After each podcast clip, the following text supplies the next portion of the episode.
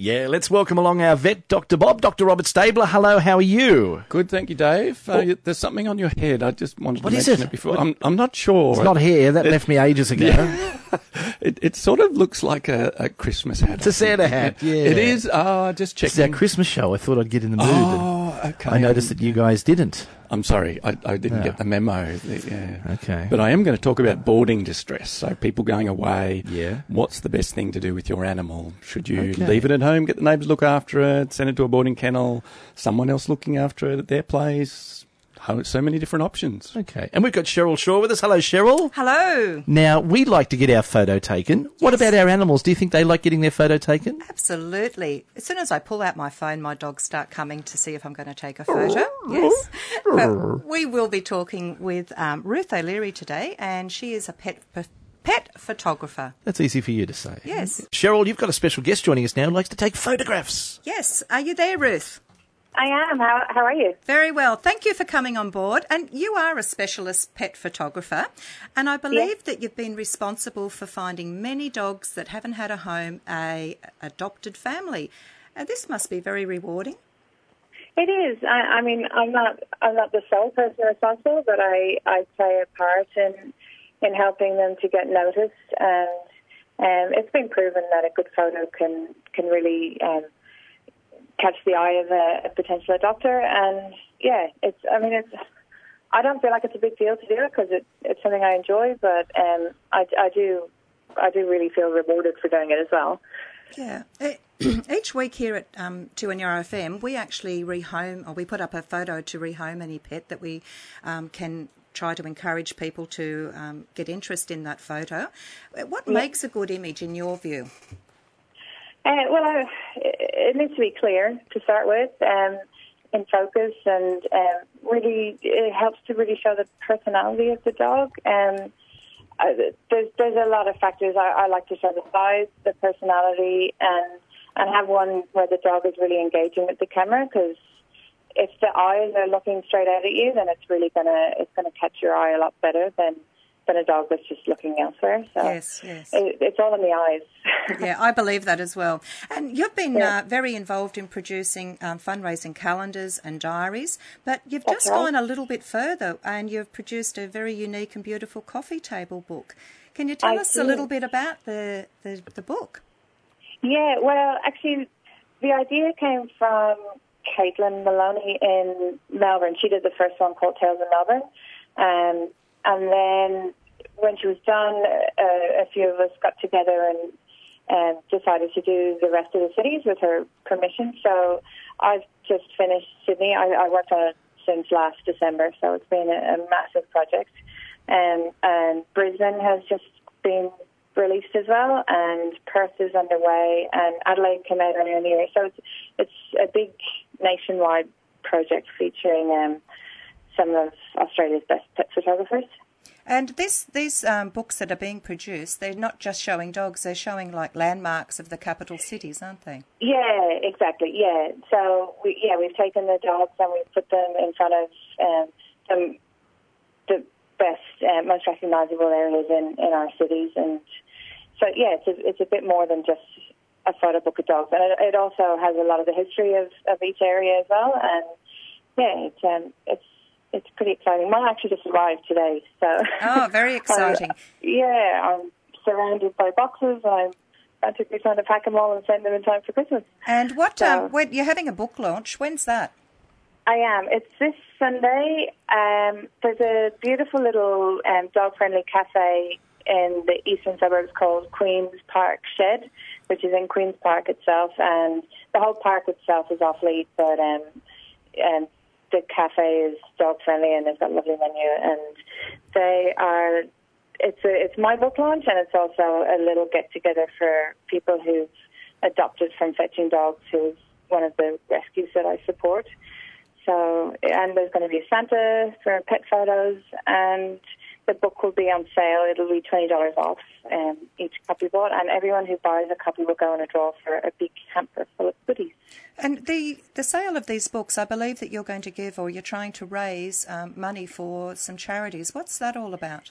Yeah, well, I've actually already raised and donated eight thousand dollars from the the project because and people, um, half of their session fee was donated, and also 10% of any products they bought, I donated as well. So I've already given over eight grand, um, but the the book sales will raise another, um, hopefully, two two grand, um, which will be donated once they're all sold. So. Oh, that's really good, helping other dogs find little houses. In in this book, what um, how many pictures are there? Do you know offhand? Um, there's, there's about 450. Oh, so yeah, it's, it's chock a block full of pictures, Hmm. and there's 117 dogs, including my own four, who were by far the worst to photograph. You Um, also do foster care as well, don't you? Yes, I do. We ha- we have um, three puppies here at the moment, which I've had to ask my husband to take outside because they were screaming. so uh, yeah, we do. We, do. we don't do it all that often, but um, when I'm not too busy, um, which I thought I wouldn't be coming up to Christmas, but I was wrong. Um, I, I yeah, we, we take in puppies. Because we have four adult dogs of our own, so Oh, wow. um, three of who are foster fails. So is is having so many dogs how you got started with photography? Um, no, actually, well, I, I, I did a degree in um, graphic design and photography many, many years ago back in Ireland. Um, and then I was a graphic designer for a long time. But then when I moved here and started adopting dogs, I was getting frustrated with the little point and shoot camera that I had. So I, I got myself a, a decent camera, and that's kind of when it started. So um, I, one of my own dogs just loved he was just a complete ham. So that that really, it yeah, I, I was enjoying taking pictures of him, and I was also volunteering at a, a shelter where he came from. So I was helping take pictures of their dogs, and it all, yeah, it all kind of started started there. Yeah, and so you're one of Australia's most sought after pet photographers now. It's amazing, isn't it? Well, good Yeah. luck with the sales of um, of your book, The Tales of Sydney. I'm thinking it should go on my Christmas list. I think it's a great gift idea, and um, and it's really great knowing that you're also helping to um, support some of the rescue groups and um, doing a great job. Well, thank you so much for giving it a plug and giving me some time to talk about it. Okay, all the best. Thanks, Al. Bye. Bye. Talk to Heath, who joins us now from Swansea. Good afternoon. G'day, mate. How are Can I help you? Yeah, mate, I was just ringing up to find out. My dog's going into a boarding kennel for the first time, and I was wondering how you prevent getting kennel cough and like things like that. The important thing is all, all kennels only accept animals that are fully vaccinated. There are a couple of different kennel cough vaccines. Um, some work within two or three days, others take a bit longer, a week or two. But as long as your dog is um, fully vaccinated, the kennel tries to do everything right. They ask for a copy of the, and so they cite the actual certificate from other people. Yeah. But it can be that your dog has put, picked something up in the last few days from off-lead areas or just walking in the street. So the the best thing is just yeah to um, make sure you check their kennels and see that they're going to use appropriate hygiene and and mostly dogs cope okay um, when they're at kennel. But yeah, as long as they're healthy and, and happy, and warn the, the kennel staff about what um, you know illnesses or or issues they have, so they know what to look for and, and watch out for. Yeah, right. I just had a dog once go to the pound, and he just got it from the pound real easy. I don't know what. And he'd been vaccinated and that. Yeah, sometimes a vaccine doesn't work. Same as in people, flu vaccines, all that sort of thing. Every person's individual immune response is different, and sometimes it's just not enough. So, also in the pound, it's lots of other animals that are strays, not necessarily looked after, not necessarily vaccinated. So, that's why it would have been caught from that situation. If you'd like to give us a call on Pet Chat, the number is 49216216. You will get through straight away. Let's talk about that with boarding premises and businesses. Is there some rules and criteria that they must follow? Yes, there is um, um, acts of parliament, um, Prevention of Cruelty to Animals Act, and there's regulations um, for various industries, pet shops, grooming, um, kennels, uh, catteries. Everything has to be done according to, yeah, some you know pretty strict rules. Partly to keep um, the animals safe, to keep the people safe, and for people to trust those situations that they go to. So in, in kennels, when, when animals go in, mostly we think, um, according to uh, scientific research, the actual cortisone, adrenaline starts to rise over the first three to four days, and then they start to settle. The panic starts to platform. plateau, sorry, and, and they settle down and get used to the routine. Some animals come back, as, as people would know, quite hoarse from barking and playing, having a good time. Sometimes um, they also might come back a th- bit thinner, partly because they've been running around more than they might have done at home. And the kennel staff do their best that they can to try and look after them. But there are other alternatives to, to actually sending animals away to the kennel as well. Okay, and that is our topic today. We're going to be talking about uh, boarding distress. Let's That's talk right. a little further about that. What are some of the concerns there? The big thing is that animals panic. They don't know what's happening. They're away from their home environment, from their people that they're used to, from their family. And so when they go to that strange place, they're on alert all the time. Unusual surroundings. That's it, yeah. And and as we said before about hygiene, the, the kennel staff try and keep everything clean, but you just have to have one animal that's a bit sick, kennel cough, for example, that starts to cough up one end of the kennels. They might go and play with other dogs in the in the playpen, and then they bring that back, and it just spreads through the whole area. Same as as um, play groups and and school and things. So. Um, now that my wife's in the library, she doesn't get quite as many um, bugs as from the kids because she's not quite as close. There's a table or a book between them. But it is that, yeah, you're, you're watching the animal. The kennel staff are trained in looking for the signs of disease or mental health issues. So they're looking for um, circling. Some animals go a bit kennel crazy. They might bounce from one wall to the other, spin in tight circles. And if that's so, then they take them out, give them a bit more attention.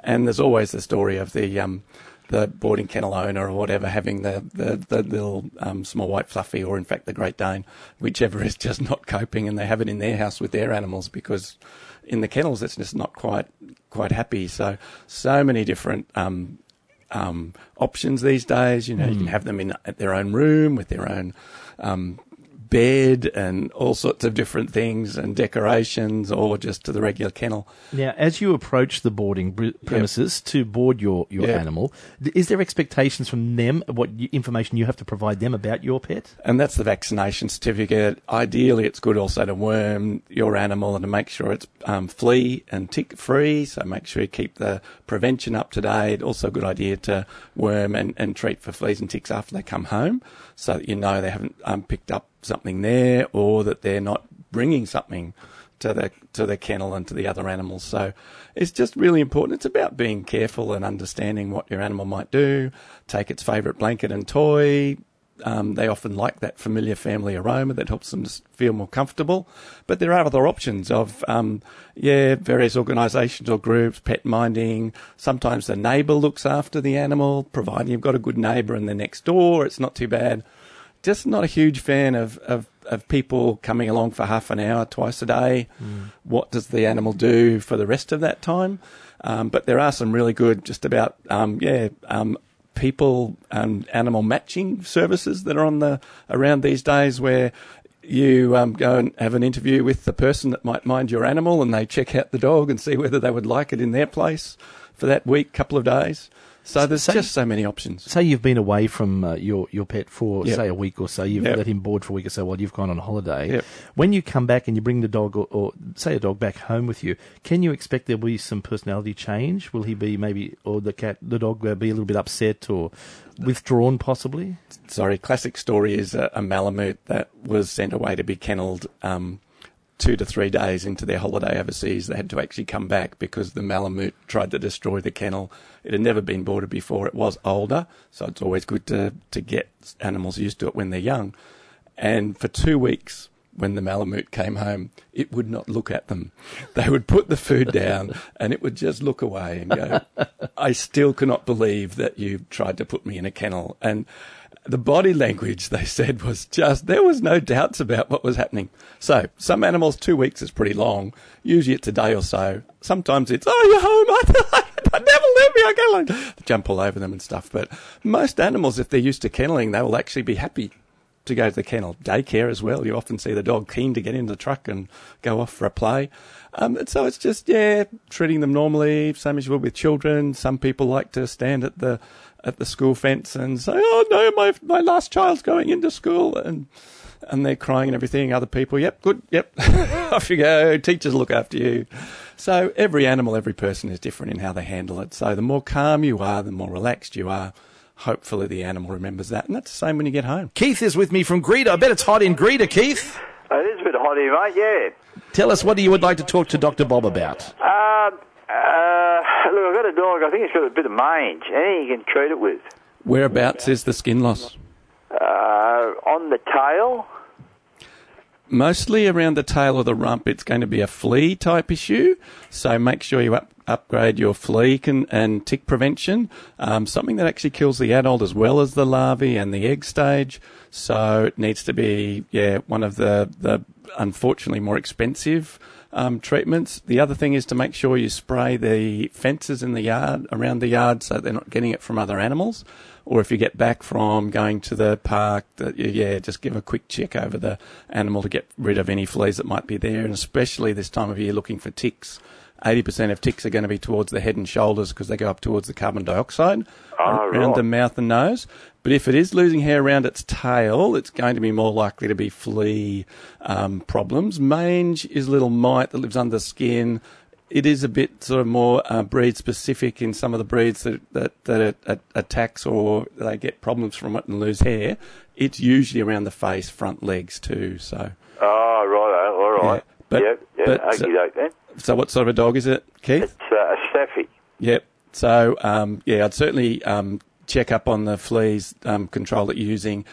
Flea powders, collars, um, washers, not too bad, but they usually only treat the adult stage. For every single adult, you've got a million larvae that are in the environment. Ah, if, right. if the dog's inside, you need to vacuum the carpet more regularly, especially in the spots where the animal sleeps. Uh, what sort of stuff do you use to spray your yard with that? Oh, just you know the outdoor sprays that kill flies and that sort of stuff, just along the fence line. Um, for example, some people have um, people with dogs or cats next door, and they don't treat their animals.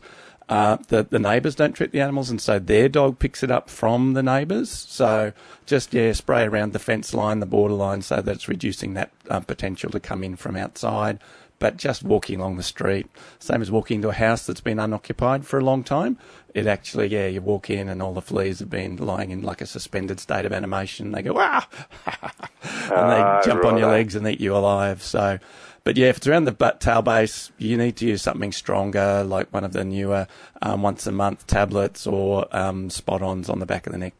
Okey doke then. Thanks, Keith. Righto. You have a great Thank- day. Stay Thank cool you out very much. there. You have a wonderful day. You Good on have you, Keithy. Take care. Have a good Christmas. Now, Cheryl, we also have a pet rescue animal of the week. We do, and you need to have a look at this one because, like we were talking before, it's got gorgeous eyes. So, this is Sooty, and we've actually tried to home Sooty before, but um, he's a male cattle cross um, staffy. He's about one year old and he's got a lot of energy, so he's quite happy to entertain himself and he likes to chew on ropes and toys. He's a beautiful nature dog and he loves being outside playing. Sooty is looking for a home that has a big yard because he loves running around. He's a very social dog, but he does um, would do really well with having a doggy friend companion. If you'd like to meet Sooty, um, you can contact his foster carer Alice on 0404 120 681, or you can go uh, to look at his full profile. You can go to www.dogrescuenewcastle.com.au. Fees fees do apply, but you can also have a look on the 2NURFM website and have a look at Sooty. He may Okay. be your Christmas dog. All the details there and a handsome looking dog too in that Yes. photo. Very nice. Very nice. That's a good one. Now, our topic today we're having a chat to Dr. Bob about is boarding distress, and you've spoken a little bit about this already. I was thinking of going the other side of the coin. If you're going away and you take your dog with you, again, taking it to different surroundings and a different environment, is there any tips you can give us on that?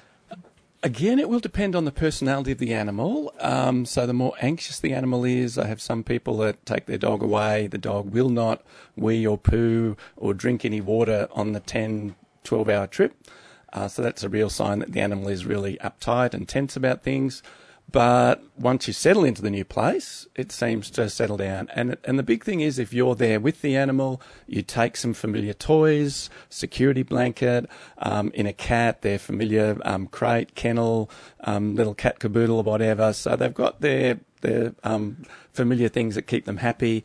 The other really important thing is, um, and I think Cheryl said to uh, reminded me off, off air as well. Make sure the, the uh, animal has a, an up to date address tag with a phone number on it, and make sure your microchip details are up to date on the companion animal register. Because if you do, the dog does run away or the cat runs away, you've, yeah, they can contact you. Mobile number, email address, really important to keep current. So, If, you, if you're taking the dog with you, is the uh, uh, transporting them in a crate with you an option? Is that a it's usually best to have them in a secure place so that, especially in the travel, they feel more secure, they feel more um, confined and contained.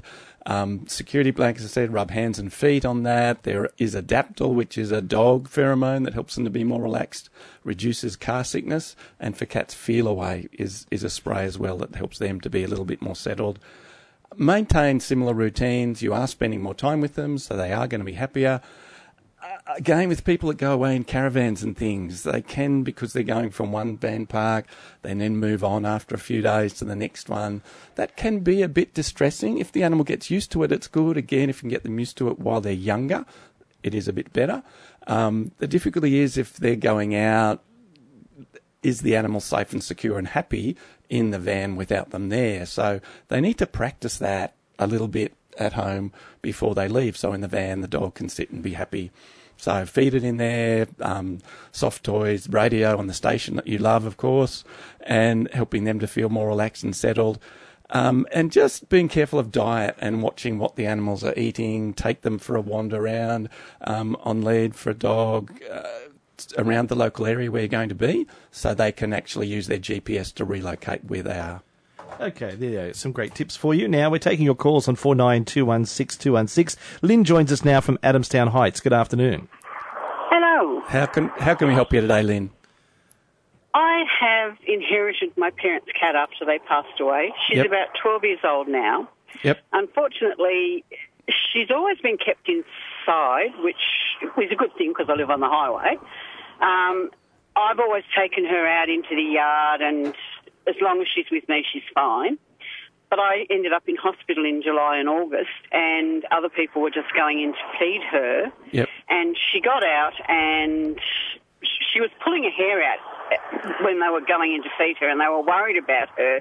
But they thought, oh, she's just stressing because I'm not there. Correct.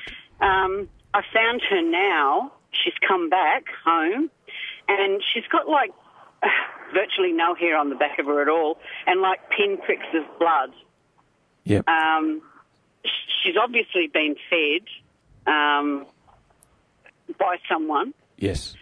Um, she's come home, and, and I I don't know whether to take her to the vet Def- or I've tried treating her with um, I've done the fleecing. Yeah, um, definite, definitely take her down to the vet, Lynn. She needs to have a good check over to make sure there's no underlying issues, especially at 12 years of age.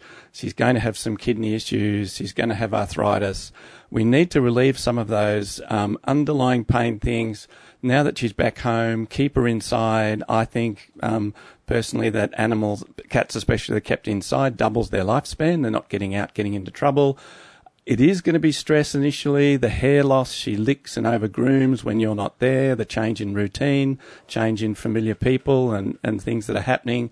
Now that she's back, it will take time for her to settle back into the new routine, but it will be, she's much happier. At 12, there will be some dementia issues as well. So yeah, definitely best to get her down to the vet to get them to give a good general health check and to give you some advice on diet and care. May need some antibiotics for the skin and flea control, that sort of thing. So hopefully she'll pick up a little bit before Christmas. Another few weeks to go.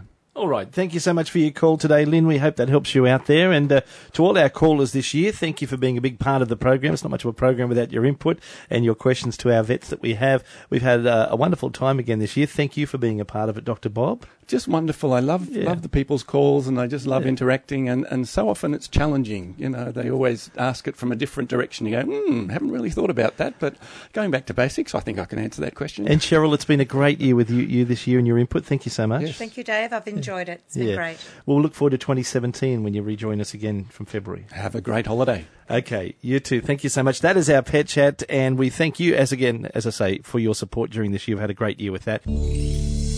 Thanks for listening to this podcast from 2NURFM at the University of Newcastle. Topics range from gardening to health, well-being, pet care, finance, business and travel. You'll find them all at 2NURFM.com.